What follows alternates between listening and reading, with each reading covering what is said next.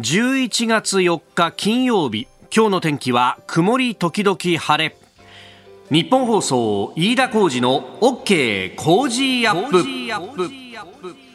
朝6時を過ぎました。おはようございます。日本放送アナウンサーの飯田浩二です。おはようございます。日本放送アナウンサーの新業一華です。日本放送飯田浩二の OK 工事アップ。この後8時まで生放送ですえー、まあ、飛び石の連休の合間ということで、はいうん、どうでしょうかね、今日お休みっていう方もいらっしゃるのか、まあ、会社によってはね、いや、こういう日は有給を取りましょうよみたいな、うん、えー、そういう奨励日になったりなんかね、はい、えー、するということもあって、うちの会社の中もちょっとね、あの雰囲気が、なんというか、アンニュイな感じで。なんかこうガランとしてる感じというか。ね、あの、休日じゃないけど、でもやっぱり休日っぽいな、みたいな。うそうですね、ね、昨日みたいな祝日はもう完全にそういうムードで、ほとんど人も来ないしねっていう、ね、ね、本当ですよ。えー、感じの。フロアによっては真っ暗みたいなところ、まあね。あったりとか。で、この日本放送の周り、まあ、あの、丸の内のあたりオフィスビルが多いんで、はい、そういうところはね、うん、えー、真っ暗になったりとか、あとは、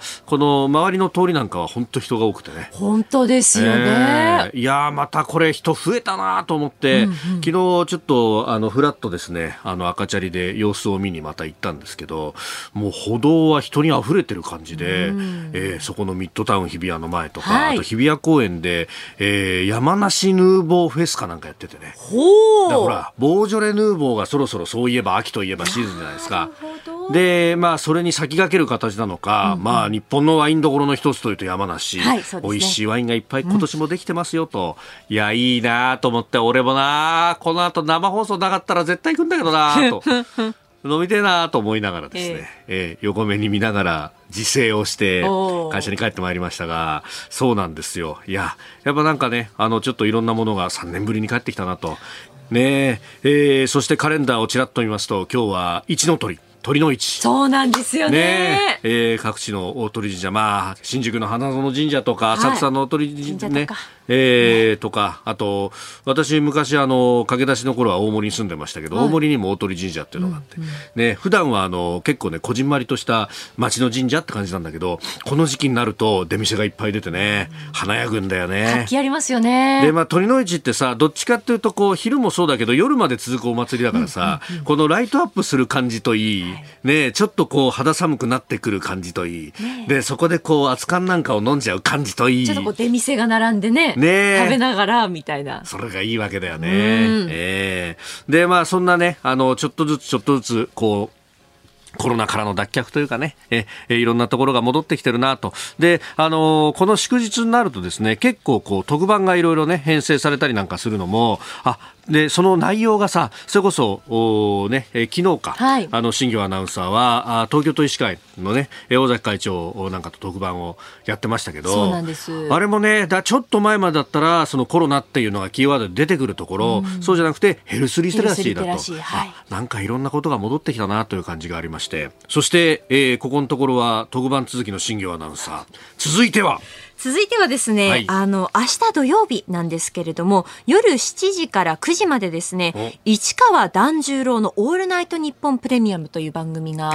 オンエアされるんですが、この番組でアシスタントを担当させていただきました。ねもともと、こう、海老蔵さん。はい。で、襲名されたばっかりだよね。そうなんです。襲名披露されたばっかりだよね。その通りです。ただ、あの、この番組はですね、はい、あの、襲名される前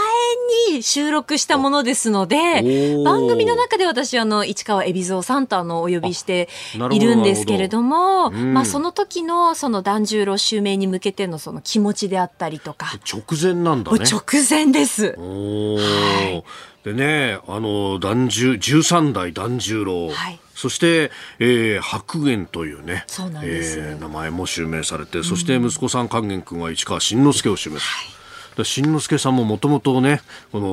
13代團十郎がね、うん、えー、名乗っていた名前でもあるというね、私なんかこの顔をパッと見るとあ篠木さんだっていうあそうですか。イメージそこだよなっていう感じだよね。そうかそうなんですね。いやどんな話っていうかこれまたさらにねあの吉田沙保里さんとのスペシャル対談もという今資料が出てますが。よ。もうあのですね、うん、まあ質問が例えば今どんなトレーニングしてるんですかとか、ストレス解消法とか、うん、まあ現役をこう退いてから今一番こうどんなことを楽しんでいますかとか、いろんなこう質問があってですね、すごく盛り上がったんですよ。すごい、ね、話止まらなくなっちゃって。え。ー、歌舞伎界最強と霊長類最強だよっていう、ね、本当ですよね。すごいよ。ね、吉田沙保里さんもやっぱりこう頂点を極めた方だからこそのやっぱりエピソードというのもですね、たくさんこう伺うことができて、お話伺っていてすごく楽しかったですね。なるほど。うん、だ普段は演じる方の團十郎さんですが、ある意味インタビュアーとしてのそうなんです、そうです、そうです。あいや、こういう道を極める人がどういう質問をするのかっていうのは、なんか、旗から見てるとそれだけでも興味深いもんね。そうなんですよね。で、なかなかこう、普段こう見えることがない部分っていうと、例えば音楽についての話とか、あとリスナーの方からもたくさんメール、質問が寄せられましたので、うん、あの、一つ一つ答えていただいたりとか。なるほど。もう本当にですね、盛りだくさんの2時間になっていますので、よろしければお聞きいただければなと思います。明日のですね、はい、夜7時から、えー、市川團十郎のオールナイトニッポンプレミアムオンエアです。はい、はいあなたの声を届けますリスナーズオピニオン。この傾向時アップはリスターのあなた、コメンテーター、私、田新行アナウンサー、番組スタッフみんなで作り上げるニュース番組です。ぜひメールやツイッターでご意見お寄せください。今朝のコメンテーターは外交評論家、内閣官房参与、三宅邦彦さんです。6時半過ぎからご登場。まずは G7 外相会議、ドイツで開幕したばかりであります。それから6時50分過ぎのニュース7時またぎのゾーンではアメリカ中間選挙来週に控えております、えー、バイデン大統領はワシントンで演説をしたという、まあ、この情勢争点について取り上げます、えー、そして7時10分過ぎおはようニュースネットワークのゾーン、えー、昨日はね、えー、番組のエンディング前、えー、7時50分、えー、J アラートが発令されたと、まあ、国民保護情報が出たというですね、えー、ことでありました北朝鮮が発射したミサイル夜中にもね、えー、夜9時過ぎにもありましたんで、まあ、その辺も含めて、えー、前統合幕僚長の川野勝利さんに電話をつないでお話を伺ってまいります。でニュースキーワードは空港と港の防衛対応について、えー、さらにスクープアップではブラジル大統領選が終わったばかりですがここから占うアメリカの大統領選についても伺ってまいりますここが気になるのコーナーです。スタジオ長官各紙が入ってまいりました。えー、昨日のねえ、この番組の中、7時50分エンディングももう間近というところで、えー、北朝鮮がミサイルを発射したということ、そして、えー、それが、まあ、ひょっとすると日本のうんこの領土領海に届くというようなことがありましたので J アラート国民保護情報が発令されました。でこの番組でもね、えー、そこからも特別体制で、えー、お送りしたわけですがこの北の ICBM 発射というものが各紙一面という形であります。今日4紙一面です、えー、読売新聞北 ICBM 発射新型火星17失敗か、えー、朝日新聞北朝鮮 ICBM 発射か新型火星17失敗と推定。えー、毎日新聞北朝鮮 ICBM など発射 J アラート発令 EEZ 外落下。えー、そして産経も北 ICBM 含む6発連日威嚇朝晩に発射と、えー、いうことでですね、えー、これを特集という形で書いております。まあ、後ほど7時10分過ぎおはようニュースネットワークのゾーンで、えー、今日のコメンテーター三宅邦彦さん、さらには前統合幕僚長川野勝利さんに、電話をつないで、深めていきたいと思っております。えー、そして、まあ、あ気になる記事といいますかあ日経は一面で他の新聞も肩で書いております。昨日取り扱った FRB アメリカの中央銀行にあたる連邦準備制度理事会ですがその政策決定会合 FOMC、えー、連邦公開市場委員会で、えー、4会合連続0.75%の利上げを決めたと。あ日経はこれが一面というところであります、まあ、ただ今後はペース減速もというサブの見出しがついておりまして、まあ、引き締めすぎをのリスクを表現したんじゃないかというところが出ております。まあ、あの足元のね、えー、数字見ましてもダウはちょい下げ、えー、それからナスダックも下がって円相場は148円30銭付近ということで、まあ、円安の水準さほど変わらずと、まあ、これ出た直後は145円ぐらいまでね巻き戻ったりはしてましたけれどもというところであります。さあそして気になる記事ですがえー、日経新聞があ書いておりましたが公共料金が相次ぐ値上げということが出ておりました。これ、えー、3面の総合経済面で、えー、今年度バスや鉄道目立つということでですね書いてあると、まあ、確かに各社の運賃が値上がっていたりとかというのがあるんですが、えー、ただですねこれあのー、各国比較アメリカヨーロッパそして日本というところで比較すると日本はもう2000年からこの20年以上にわたってずっとほぼ横ばいできていてそれに対してまあヨーロッパがうん大体角度にして30度ぐらい、えー、アメメリカは45度ぐらいのグラフで上がっていってるということがあるわけであります。というのも、まあ、これ、あの、もちろんね、えー、海底にはあ国の認可が必要だということもありますしそして、まあ、鉄道は、えー、事業法があるし、まあ、バスもそうなんですが、あの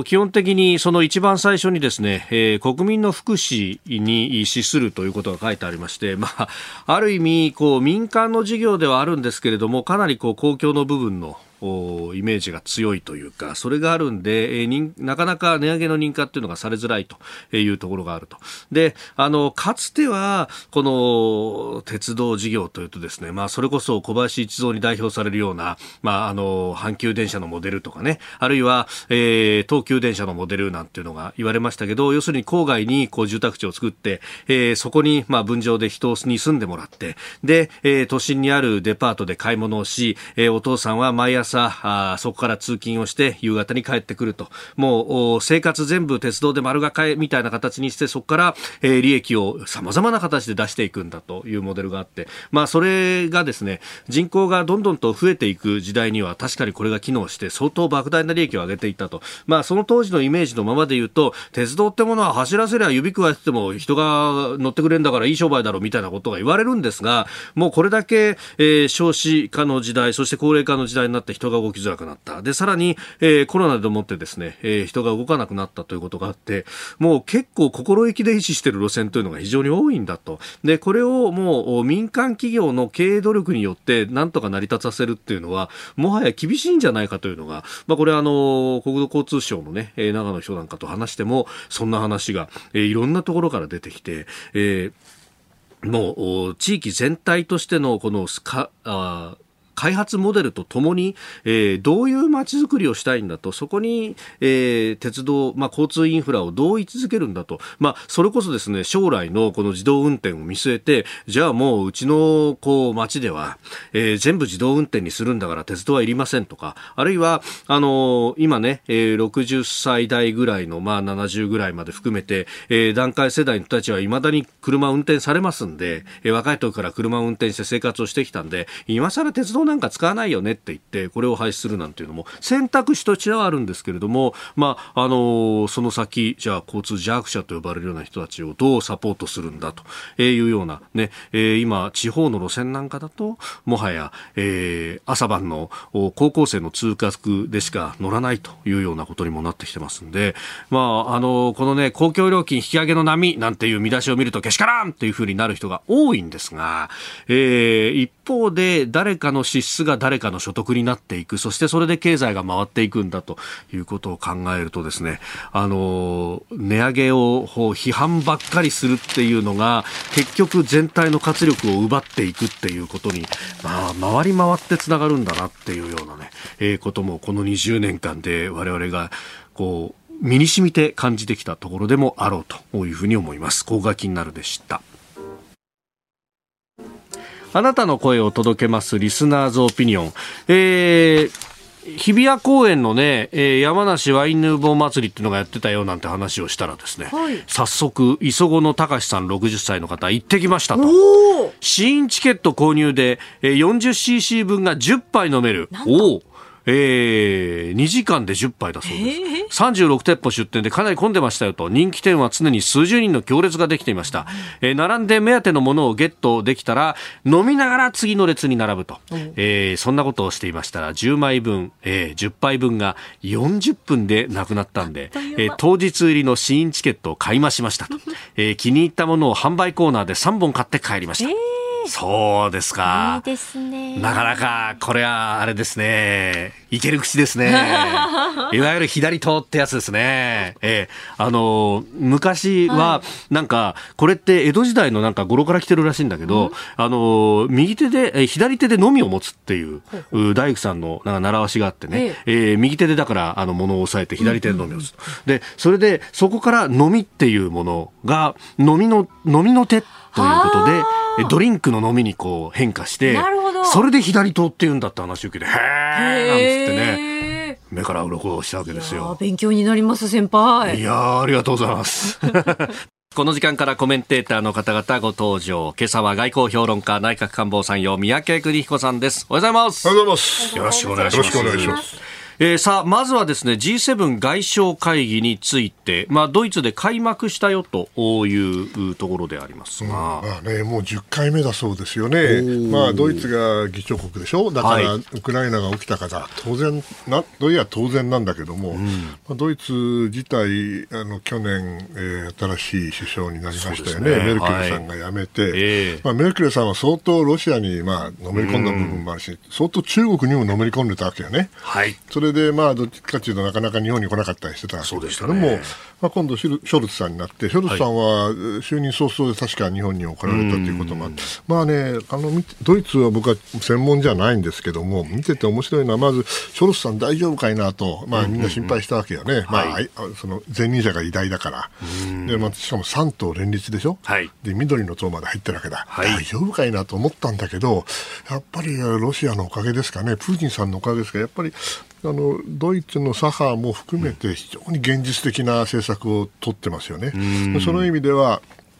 この延長上にこの G7 があって、はい、でまあ、外相会談10回目、まあ、その日本とはあ2プラス2までやるっていうんですからね、うん、えいろんな協定を考えてるっていうことも報道が出てたし、はい、ああ、まあ、ドイツともね、ずいぶん変わったなという感じがするんですよ。えー、ほんじゃ、これでええかとい。うふうになると、実はそうじゃなくてですね、えー、えー、実はあショルツさんは今頃北京にいるわけですよ。今、北京に入ったばかりらしいですね。ねうん。でね、北京、この僕これ、こっちの方が僕大事だと思うんだけど、もちろん外相会談は外相会談も大事なんですけど、やっぱり習さんと会って、一体何を話すのか、今まではあメルケルさんは相当あののめり込んで、ドイツの企業もばーっと入ってね、まあ、大儲けしたわけですよ。しかし、その中国のこの香港だ、ウイグルだっていうのがあってね、微妙に修正するのか、それともやっぱりこれ、捨てられない。諦めきれない、諦めきれないってのは変だけども、やはり中国との関係を維持するのか、これ、かなり試金石になると思って、僕、注目してるんです。あの読売球面国際面に出てますが、はい、今日今回はその自動車大手 BMW など、企業代表団とうん、バスの人もついてくるみたいですよね。まあだから、それは当然なんで、はい、ロシあの、ドイツにとって中国市場って極めて大きいのはこれ分かるんだけども、でもそれだけじゃないでしょと、うちだって大きいのは分かってるけどさ、こういう気持ちがね、はいえー、どこまでショルツさんに通じるかなとは思ってます。なるほど。はい。ここでポッドキャスト YouTube でお聞きのあなたにお知らせです。ラジオ局日本放送飯田浩二の OK コージーアップ週末増刊号を毎週土曜日の午後に配信しています。1週間のニュースの振り返り、ニュースの予定やコメンテーターのラインナップを紹介しています。後半にはコージーアップコメンテーターがゲストと対談するコーナー。今月はジャーナリストの佐々木俊尚さんとモラロジー道徳教育財団特任教授で教育問題がご専門の大久保俊輝さんの登場です。子供を取り巻く環境や子育てそして不登校をテーマに伺います。週末もぜひチェックしてください。あなたと一緒にニュースを考える飯田浩二の OK 工事アップ。コメンテーターの方々と7時をまたいでニュースを掘り下げてまいります。えー、今朝は外交評論家、キャノングローバル戦略研究所研究主幹、三宅邦彦さんです。引き続きよろしくお願いします。よろしくお願いします。そうだ、キャノングローバルというと、はいあの今週火曜日に、はい、えー、奥山正史さん、はいはいはい、にお越しいただいて、あこの後実は行くんですよみたいなそうなんですよ。ね、うん、あのー、外交アンコポ TV にね、はい、出てもらって、YouTube のチャンネル。いわゆる地政学、彼は地政学の専門家なんだけど、あの地政学についてたっぷり話をしてもらいましてね、あれなかなか良かったですよ。自分で言っちゃいけないんだけどね。いやいやいやいやいや、あれをね、結構、お各界というか、いろんな専門家の方々彼言ったのはね、地政学は学問じゃありません。その通りなんだよ。学問じゃない学問じゃない。一つの見方でしかないから。あ,、うん、あんまりそんなあの、はい、大大したなんて言っちゃいけないけども、えー、別にそれを勉強したら答えが出るもんじゃない。一つの見方に過ぎませんからっていうことをおっしゃってたんで、ああいやおっしゃる通りだと思ってね。あれは聞く価値ありますよ。あ一つの見方だけどやっぱりそれをこう入れる入れないによってこう考え方の選択肢が広がったりとか、ね、やっぱり歴史的に軍事的にものを見るはい、そういうあの癖はつけとかなきゃいけないけど、地政学を勉強したから、じゃあ答えがすぐ分かるか、そんな全く別の話ですね。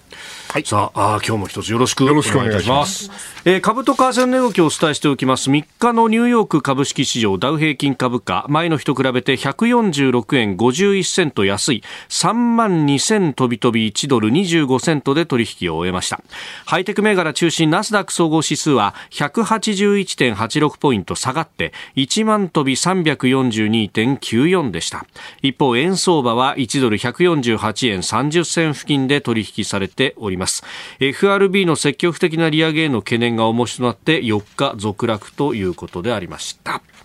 えー、では取り上げるニュースはこちらです。アメリカの中間選挙を控えバイデン大統領がワシントンで演説。今月8日、来週の、まあ、現地火曜日に行われますアメリカ連邦議会中間選挙を前にして、バイデン大統領は2日夜、ワシントンで演説し、選挙での敗北を受け入れようとしない候補によって、アメリカがカオスへの道を進みかねないと警告しました。これに対し野党共和党は、大統領が世論を分断し、批判を避けようとしていると反論しております。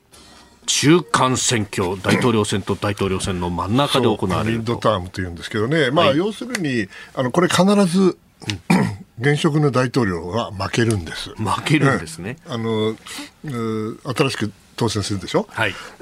それで、あの中間選挙やると大体減るんですよね。それからあの当たり前だけど外交とかそういうのは全くあのイシューじゃない。あ外交違います、うん、基本的には国内経済ですよね。後ほど詳しくお話しますけど。はい、まあそういうこともあってね、まああの負けることは分かってないけどどのぐらい負けるかということがポイントなんですが、えー、あのもちろん下院議員それから連邦のね上院議員知事選があるんだけれども、はい、僕はねそれ以外にも 地方の議会も含めてね、はい、地方であの例えば共和党が知事と、それからああ州の議会がね、はい、上院とかにあるでしょ、うん、それ全部仮に取っちゃうとするじゃないですか、はい、そうすると今度はもうあの圧倒的に共和党有利になって、えー、共和党に有利な法律が作れるわけですよ、州法のね。で問題は共和党の今、劣化が実は起きていて、はい、今お話があった通りこの選挙結果をねえー、これおかしいイチャモンつけるというのがあるじゃないですか、それでこのね、州のレベルでね、はい、その選挙結果、最終的に判断するのは俺たちだなんて言ってる人もいるわけですよ、アメリカでは。それ言い出したら、はい、もうあの連邦のへったくれもなくなっちゃうんで、これ、あのおそらくいずれ大問題になると思うんですけども、そういう意味でも、ただ単に上院、下院だけじゃなくて連邦の、はい、地方も含めて、ね、よく見なきゃいけないというのがまず第一点だと思います、ね、あ確かに、まあ、かつてでありますが、それこそアルゴアさんとブッシュジュニアさんの時っていうのは、最終的にはそのフロリダの票の数え直しがありましたが、ね、しかもあんな僅差でね、うん。まあ、確かにね、投票があの、まあ、盗まれたとかね、はい。えー、それから詐欺だとか、いろいろこう言う人もいるわけだ。この間の大統領選、ね、まあ、それは気持ちは分からないではない、だってそうでしょう、うんうん、日本だったらさ、はい、選挙があるってどうですか、選挙管理委員会があってね、はい、ちゃんとあの住民票に基づいてですよ、ちゃんと何ヶ月か住んでるかどうか調べた上で、はい、ちゃんと紙を送ってくるわけじゃないですか。投票用紙をね。投票用紙をね。アメリカは、ね、そんなもんないですからね。うん,、あの、まず、投票するためには誰でも投票できるんじゃないんですよ。はい、投票する権利あるけど、レジスターする、すなわち登録しないと、はい投票できないわけだ。自分で登録しに行かなきゃいけない。そうそうそう。だからこの点でも一定の人たちは不利になる、もしくは有利になるわけですよね。うんそういったところでね、あの、そら、いあの日本から比べたら、はい、そら大雑把なもんですよ。ねねだけど、それをちゃんと乗り越えて、ちゃんと連邦っていうのを作ってきたはずなんだけど、ここでね、共和党がそんなこと言っちゃいけないんだけども、うん、共和党がこう劣化しちゃってね、うん、でその選挙の結果自体にこのイチャモンをつけ始めたらね、これはね、持たないよね。ですから、その意味では、私、非常にあの嫌な予感がしてるんですよ。いや、あれね、あれだけ社会保障番号が補給してるんだから、それをもとにして投票権とか出せないもんなんですか？そんなこと、日本よりも難しいんじゃないですかね。日本より難しいんですね、まあ、あのソーシャルセキュリティナンバーって僕実は僕も持ってたんですよね。学生の時持ってで、ね、あれ結構使うけど、はい、でもなくても生きていけるでしょ？でおそらく税金払う時は絶対必要なんだよね。だけど日本が今ようやく、えー、マイナンバーやってるけど、はい、アメリカはね、えー、必ずしもそんな状況じゃないし、まあ人があっち行ったりこっち行ったりするじゃないですか。住民住民票もないわけだから、はい、本籍もやってくれもないんだから。本籍もない、うん、ですからその意味ではね。なるほど、えー、そっか。であの各州によって選挙制度ってものがもうあるから。あるし、まあ、各州でその生活に密着する法律は結構ありますからね、もちろん連邦法との並立だけれども、はい、ですからその意味じゃね、いや結構大雑把なあのすごい国なんですよ。その番号があるって言っても、それがおいそれ使えるわけじゃないんですね、選挙にね。ナンバーで投票したって話は僕は聞かない、あるのかもしれないけど、私はないですよね。うん、まあ、そういう意味ではね、この選挙の結果はどうなるか、まあ、大体見えちゃってんだよね、実はね。それでいて、はい、世論調査などで。さっき見た通り必ず負けるんですよ。ですから今の状況はまあ後ほど争点についてお話ししますけど、はい、このままだと、まあ、一時ね、あのバイデンさんのなんていうのあの支持率もキューッと上がって、あこれはちょっとうまくいくかなと思ったんだけど、だんだんまたキューッと下がってきているんですよね。あまあ、ある時期あの元気になった時期もあったんだけど、やっぱりこの問題は経済ですよね、先ほど申し上げた通り。でそういう意味ではちょっと彼の今の状況は悪い。したがって下手するともう、えー、みんな負けちゃうかもしれないああ下院もも上院も。下院はもちろん負けるんだけど、えー、上院ももしかしたらギリギリいくかなと思ったけどそうでもなさそうですね。今現状がすでにね、えー、上院はもう50対 50, 50でで、副大統領の一票でやってんだからね。これが負けたらちょっと大変ですよ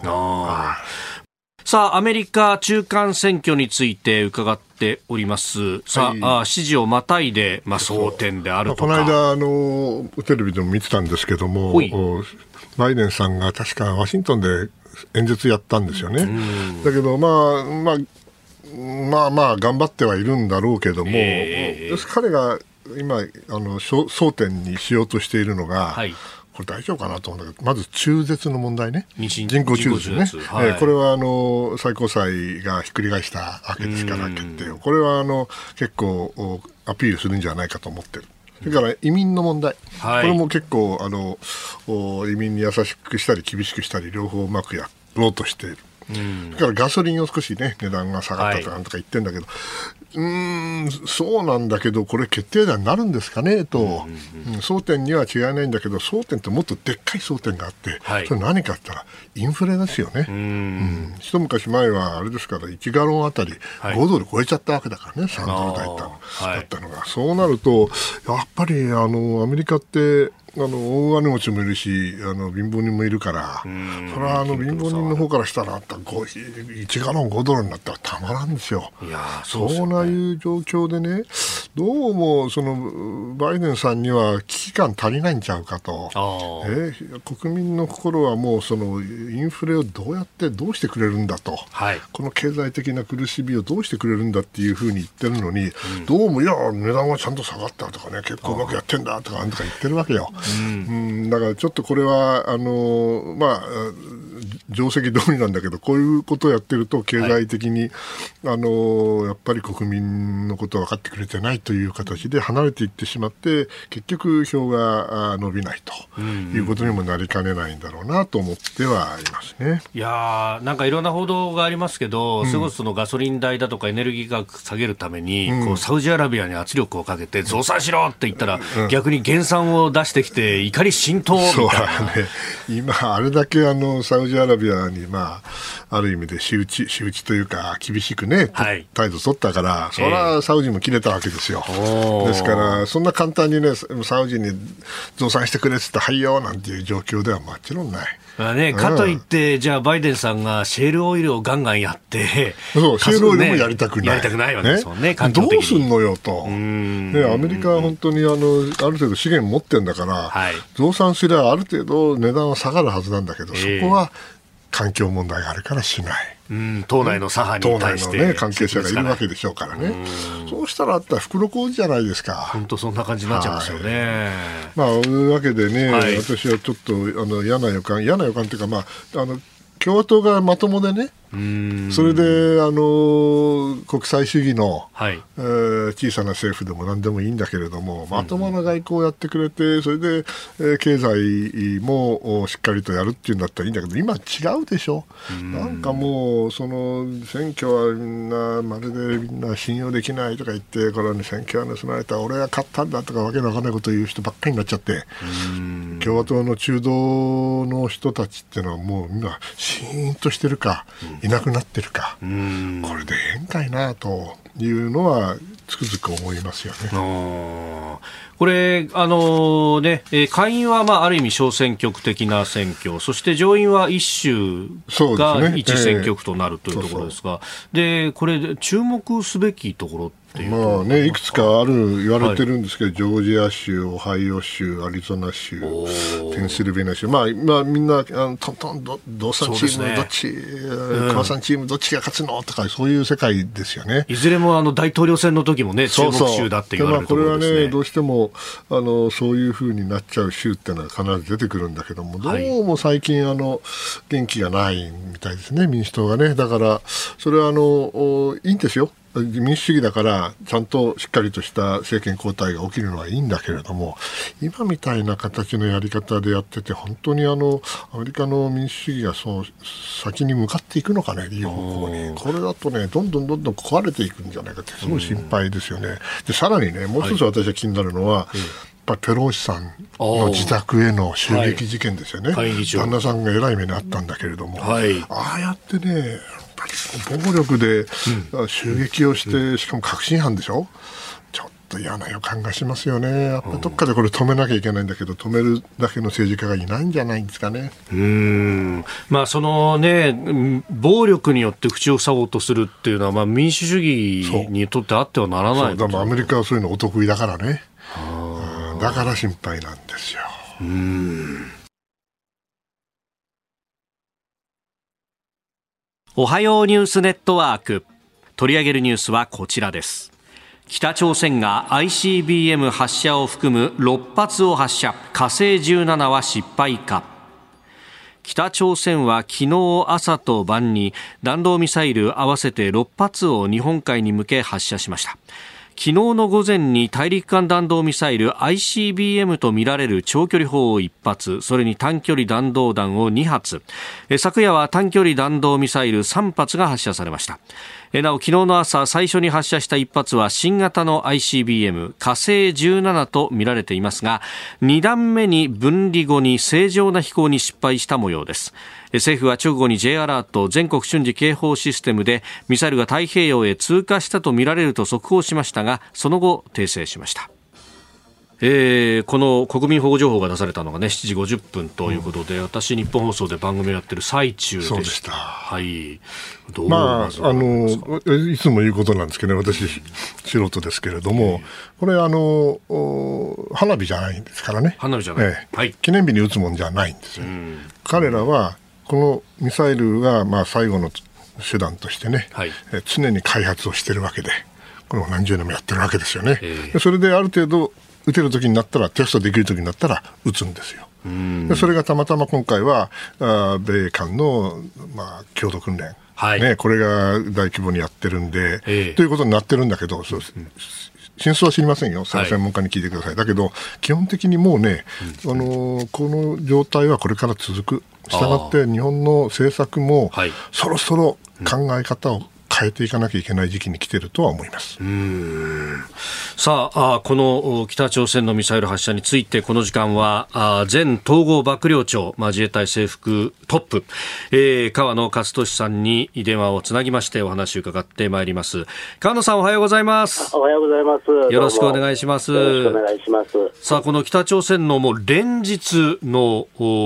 長短さまざまなミサイルであるとかの発射でありますが川野さんどうご覧になってますか？まあ、これあの、去年5か年計画という彼ら作っておりまして、それに向けてのまあ実験と、今、あの宮城さんが言われたとおり、その実験ということと、それでやっぱあのこのビジラントストームという米韓合同の空軍の演習をやってるんですよね、はい、まあ、これに対して、まあ、おそらく相当彼はまあ神経質になってるんだと思います、それに対するまあリアクションだと思います。うんこれ、あの昨日のはまあともかく、一昨日のミサイルなどは、その戦術核部隊がやったというような話もありますけど、もうどうなんですか、一部は実験段階から手が離れてるところもあるんですか？そうですね、もうあれだけ撃ってるということは、もうあの少なくとも短距離については、これ、戦術訓練としてやってると思います。うん。これ、そこの部分の違いというのは、脅威の段階としては相当違いますか？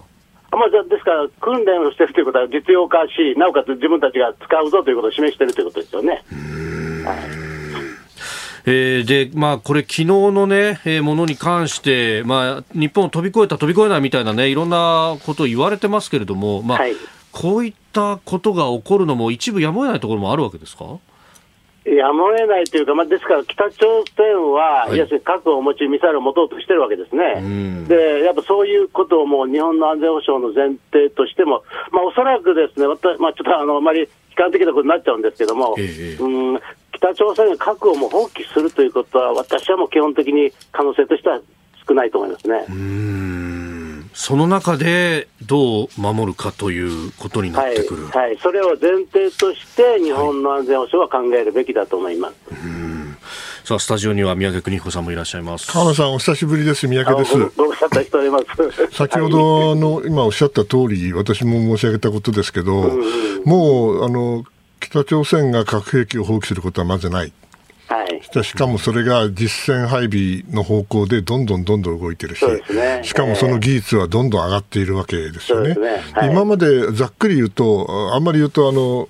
言いにくくなっちゃうんだけど、え。まあ、簡単に言えば、今までは飛んでくるミサイルを撃ち落としましょうと。これで抑止力を高めましょうとい。うことでやってきましたよね。だけど、それだけで本当に大丈夫かいなと。いうことになると、やはり抑止力をもっと高める、別の意味で、まあ、対処能力というか、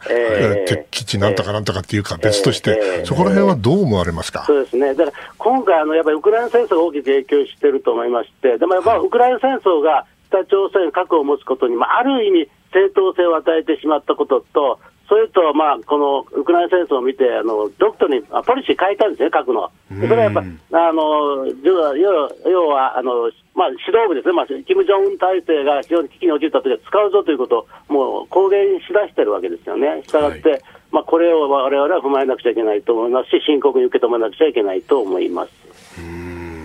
この抑止力という部分なんですが、今まではその飛んできたものをある意味真剣白羽取りができるんだぞと、だから無駄だということではなくても、撃ってきたらものすごい報復するぞっていうところまで、やっぱり日本としてもこれ、なかなかそこの議論に行きませんけど、やっぱりもう議論というか、実際に持たなきゃいけないってことになってくるわけですかね。あの今の日本のあのミサイル防衛システムであればですね、あの、はいちゃんとレーダーであの追尾をし、あの解析ができれば、まあ、相当なレベルで撃墜することはできるんですが、はい、あのやっぱりある程度こう、たくさん撃ってこられたら、やっぱそれは限界あるわけですよね。でその今北朝鮮は今、それで今、あのなんていうか大量に撃つような、まあ、訓練をしてるわけですから、はい、やっぱり守るだけではなく、やっぱもう一つですね、やっぱりどうやって守るかの議論は、やっぱ一歩前に進めるべきだと思いますけれども。こう今、そこの部分でいろんな報道が出てますけれども、そのアメリカの人工ミサイルのトマホークを買うべきなんではないかと、まああの、うん、そんな報道も出てますけど、このあたり、どういうもので備えていけばいいですか？えーとまあ、トマホークは一つ手段だと思いますし、まあまあ、要要はですね、ですからこう、守りだけであれば、やっぱりある程度限界があるということは、これはやっぱりあの認識すべきだと思うんですね。でななおかつ日本国民の命は守らないかんわけですから、やはりある程度の、まあ、反撃力というか攻撃力というか、まあ、言葉は別にしまして、その手段は一応持っておくと、でその使う、使わないについては政治がコントロールすればいいわけですから。はい手段を持ってなかったら、もうお手上げってことになるわけですね。やっぱそれは避けるべきだと思うんです。川野さん、あの、もう一つ聞きにくい、答えにくい質問していいですか、はい、どうぞ。やっぱりね、あの、確かに、あの、日本のその対象の能力が高くなきゃいけないとは思うんだけど、かといって、その移動しているミサイル発射台をね、なんとかするったって、それは限界あるじゃないですか、今の段階では。そうすると、やはりここはあの政策の変更という点でいうと、やっぱり日米韓、この連携をちゃんとやってですよ、で特に日韓関係をしっかりとしていかなきゃいけないと、私はあのもちろんあの不満あるんですよ、韓国に対して問題があることは事実だけど、その場合ね、今度、観艦式にはい、国際観艦式にね。来るでしょ、韓国海軍が。これは、あの、いかがですか、海上の男として、海の男として。あの、例のあの、レーダー照射事件っていうのは2018年あったんで、その時の統合幕僚長でしたんですが、ですが、ですが、あの時の私たちの判断も、これで、なんていうか、こう、長々と日韓関係をですね、口論し合ってるっていうことは、やっぱりあまり良くないと。したがって、まあ、打ち切ったわけですよ。こちらが一方的に、あの、考え方を示して。で、その意味は、やっぱり、日韓関係はやっぱり北朝鮮という現状、脅威があるので、はい、やっぱりそこはやっぱりあのもっと高い次元でやっぱり見るべきだということで、そういう判断で、もう打ち切って前に進めましょうという判断したんですね、当時も。ただ今回あの、韓国海軍をあの招くということについては、私はもうあの賛成です。あれですか、韓国の雰囲気っていうのは変わってきているんでしょうか？うんまあ、あの少なくとも政権はそういうあのインテンションですよね、意図は持ってると思いますが、まあ、うんまあ、なあのこの韓国のこの観艦式にに参加することについても、はい、韓国内ではまあちょっと反反対もあると聞いておりますので、まあ、世論全般がそうなったということは言い切れないと思いますが、ただ、あの政権はやはり完全に日米韓を重視している方向に、えー、向いてるんだとは思いますけど。うんそれからその対処力に関してなんですけれども、これをこう議論しようとすると、まあ、必ずと言っていいほど、その憲法9条の、ね、戦力保持であるとか、あるいはこう専守防衛から踏み出すじゃないかというようなことが言われますけれども。この辺をどうお考えですか？ただあの、要はあの鳩山総理が言われたという昭和31年のあの、はい、鳩山一郎総理ですね、そうですね、でそれは要はあのもう、まあ、まさに歌んとされてる時に出して死を待つのが、まあ、憲法を示すところではないと、でこれは自衛の範囲だと、はい、要はあのなんか他のあのなんていうか、他の都市を爆撃するという話じゃなくて、そこのピンポイントをやるついたあの専守防衛の範囲だということで、声明が出てあの答弁が出てますから、それは私はもう、そういう解釈でいいんだろうと思いますけど。やたらめったら攻撃するって話はないんで。自分たち本当に守るためにってところですよね。そうです、そうです、そうです。そうです加納さん、朝早くからどうもありがとうございました。またいろいろ教えてください。はい、よろしくお願いします。どうも失礼いたします。失礼します。えー、前統合幕僚長河野克俊さんに伺いました。いや座して死を待つべきではないというそこですよね、まあ、要するに日本に攻撃してくればね、うん、これはあの集団的自衛権もやってくれない個別的自衛権でちゃんと対応すると。それが常識なんだから、それをちゃんとやろうと粛々とやろうということに尽きるだろうと思いますけどね。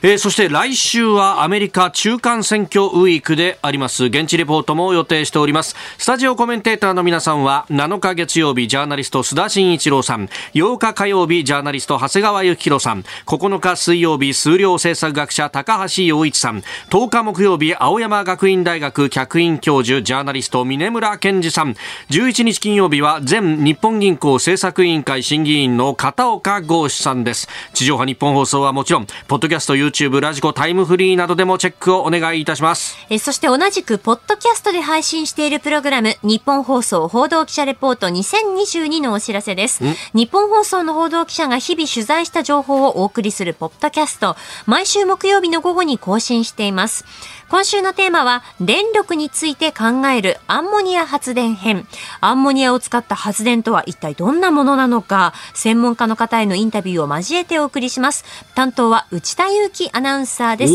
ポッドキャストも地上波もぜひお聞きください。引き続き飯田浩二の OK 工事アップをよろしくお願いします。続いて教えてニュースキーワードです。空港と港の防衛対応政府は防衛目的で活用できる公共インフラ社会基盤の整備促進に向けて予算の特別枠を創設し防衛関係費として計上する方向で調整に入りました。有事に自衛隊の派遣や住民の避難が想定される南西諸島などの空港や港湾の整備を図る狙いがあります。空港や港湾の整備は国土交通省などが所管していることが多く自衛隊の利用など安全保障上の視点が欠けていることが課題として指摘されておりました。有事の際に使えるかどうか。これね、本当私も、えー、まだ、まだ防衛関係費として計上してなかったの？え何もしてなかったの？って、まあ、あんまり 悪口は言いたかないけどね、はい、これ、あの過去60年間、ずっと手つかずの問題で、私が北米局の日米安保条約課長、もう歴代の課長、みんなこの問題で悩んでたんですよ。なぜかというとね、要するに日本の空港、それから港が有事の時に、はい使えるかどうか分かんないわけですよ。ね、もちろん自衛隊もそうだけど、米軍がね、ねだけども、例えば米軍の戦闘機が飛んでってですよ、はい、であの基地やられちゃったらね、どこへ降りるか分かんないから、うん、じゃあ日本の空港降りようかったら、だめです、ここは米軍は入りませんとかね、なっちゃうわけですよ。それは違うだろうと。イメージとして何かこう空港って国が所管してるなっていうイメージがあるけど、そうじゃなくて。必ずしもそうじゃないんですよ。地方自治体が管理している場合もあるわけですよね。えー、だけども、それの中でも本当に、えーまあ、防衛上、重要な施設ってあるわけですし、それから船の場合だってどこに行けるかわからないわけだから、やっぱりいろんなところに入れるようにしとかなきゃいけないわけですよね、補給も必要だし、でこれみんな有事のことを前提にして、本来なら法律を作るはずなんだけど、全然やってないの。それはもう私も天に翼で話で私ができなかったことなんだけれども、この種の国内の空港、港等の公共施設をどうやって有事の時に使うかということを法律でちゃんと作んなきゃいけない、安全保障条項を一個一個入れていかなきゃいけないはずなんだけど、おそらくどうしてもできなかったんですよね、あんまりこれ以上理由を言いたくはないけれども、なかなかあの人気のある政策ではないしね。まあまあ、そうで、特にね、昔のことをこう思うと、こう、いろんな岸壁にじゃあ護衛艦がつきますっていうと、大反対運動が起きるじゃないですか。ね、PKO に派遣の時だったあれ、ね、デモがあって、うん、なんかね、さっきもあのお話しした通り、ミサイルいつ飛んでくるか分かんないしね、はい、台湾で何が起きるか分かんないのにね。はい。こんなあの浮世離れしたことやってて変ですかと、だから、ようやく、うん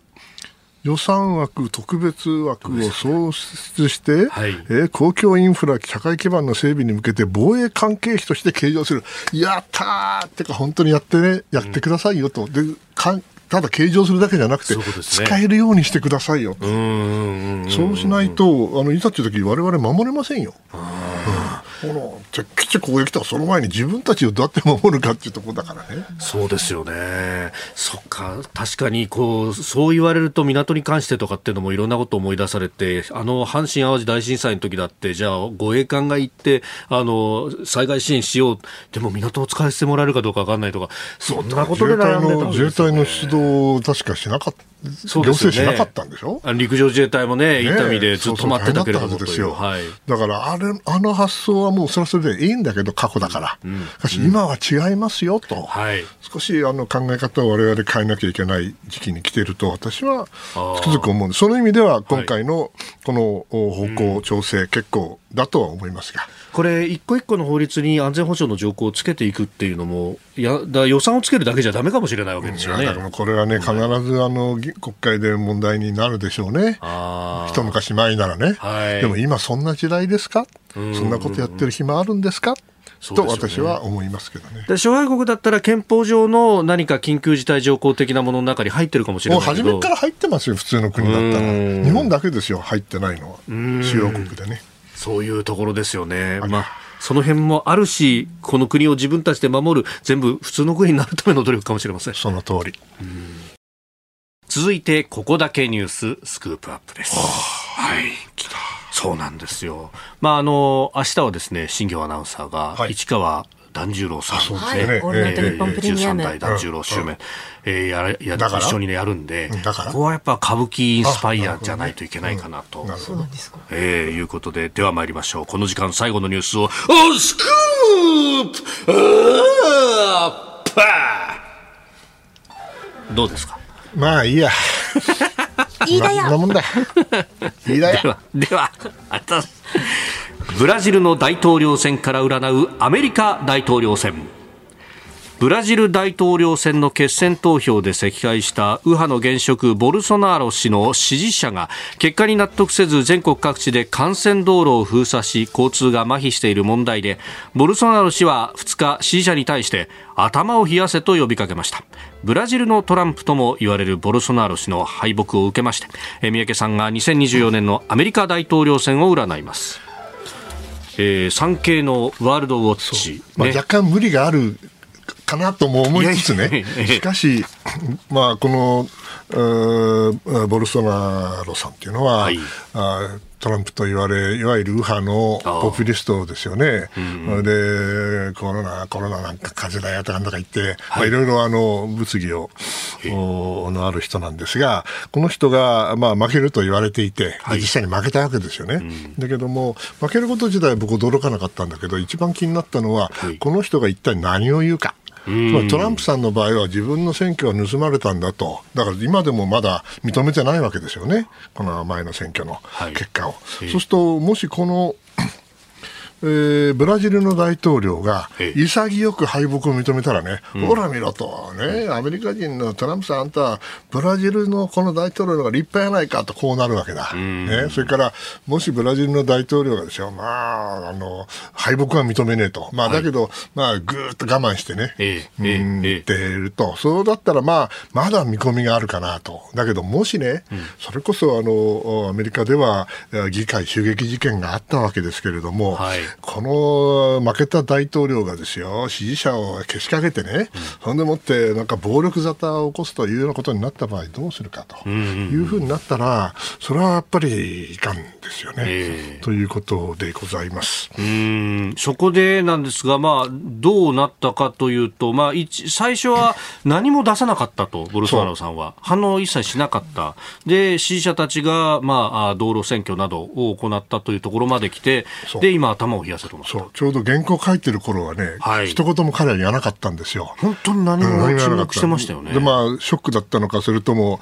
うん、悩んでたのかもしれませんよね。だけども、そこは、あの、冷静になって、はい、そして、えー、この原稿が書き上がって、とあのもう印刷の手前で確か、うん、えー、憲法に従うということを言ったんで、はい、で急遽書き直したんですよ、若干。うん、それでも、でもまだなんか往生際悪いところもあって、まあそりゃそうなのかもしれないけど、うん、やっぱりね、これを見てるとね、はい、トランプさんがいかに変な人かってよくわかりますよね。ブラジルの大統領あんな変だなと思って。と思ってる人もいたと思うんだけどもその人がですよちゃんとこうやって潔くある程度認めてるってことはねアメリカもちゃんとやらないかなということだと思います。うん。これねあのブラジルのこう新しく大統領になるのはルラさんという人で。この方はね、はい、あの左派の人であのむしろ産経新聞はいいことを書いてたんですけども、えー、今よく考えてみたら、はい、中南米のこの主要国がね、はい、どんどんあの左派の政権にひっくり返ってるんですよね。でまあ、左派っていうのは、まあ、当然あのアメリカがに対してまあ厳しいわけなんだけれども、はい、メキシコもそうだし確かベネズエラとかいろんな国が、あ変わっているというのはちょっと嫌な予感がするというふうに書いておられましたけど私もその傾向はあって、ブラジルも同じなんですね。うん、一度もう2期かな、はい、大統領やった左派の方なんですけど、はい、これがまたあのアメリカに厳しい態度を取るようになるとですね、アメリカの勢力がまた中南米でそがれちゃってですね、はい、それでちゃんとインド太平洋地域で頑張ってくれなきゃいけないところなんだけども、大丈夫かいなという心配はないわけではありません。ね、その部分でそのアメリカへの反発っていうことになると、今度はロシアや中国に接近近するんじゃないかそうそう、そうするとまたロシア、中国が一息ついちゃうからね、はい、まあ、だけどね、それはあのそうは言ってもね、アメリカもですね、えー、中南米ではいろんなあの問題を起こしてきたことも事実で、さまざ、まなえー、そして嫌われてることも事実ですから、はい、そこをちゃんとやればね、またいい関係になるんでしょうけども、なかなかアメリカも中南米にはなかなか厳しい、えー、状況続いてます。それでしかもどんどんどんどん移民、難民が来るわけですから、えー、やっぱり厳しくせざるを得ない部分もあって、それがまた紛争の種になっているということだと思います。あと選挙っていうと、うん、まあこれまた全く別の地域の話なんですが、イスラエル、あ。のー、ね、ネタニヤフさんの側、サイドが勝ったんじゃないかということが言われていて、こっちはこっちで巻き戻る、今度はあの左派じゃなくて、今度はまた右派になってるんですよね。い。やネタニヤフさんも頑張るよね、だって1996年ですよ、最初に大首相になったのは。のは。ね。はい、ってことは、30年近くでね、そうですね。15年あの首相やってるんですよ。うん、ですけど、今、1年間、冷や飯食ったんだけど、まあ、またカムバックしてきてね、そうするとね、ますますまあパレスチナ問題も含めて、彼、強硬ですからね、はい、その意味では和平は遠のく、まあ、和平といってももうパレスチナ人もなかなかね内部分裂してるから話し合いがなかなかできない状態なんですけどね、それをますます固定化する可能性があって、まあ、その意味ではネタニヤフさんうん他にいないの？もっと新しい世代の人はいないの、イスラエルにと言いたい気持ちもないわけではない。そろそろ変わってもいい頃だと私は思この流れがアメリカのその選挙に影響したりするってのはあるんですか？それは直接はないだろうと思います。ただあの、ネタニヤフさんはアメリカをうまく使う名人ですから、めちゃくちゃ英語うまいしね。なるほど。うん、ですから、その意味ではまた新しい混乱、か乱要因になるかもしれませんけども、アメリカの対中東政策という意味ではね。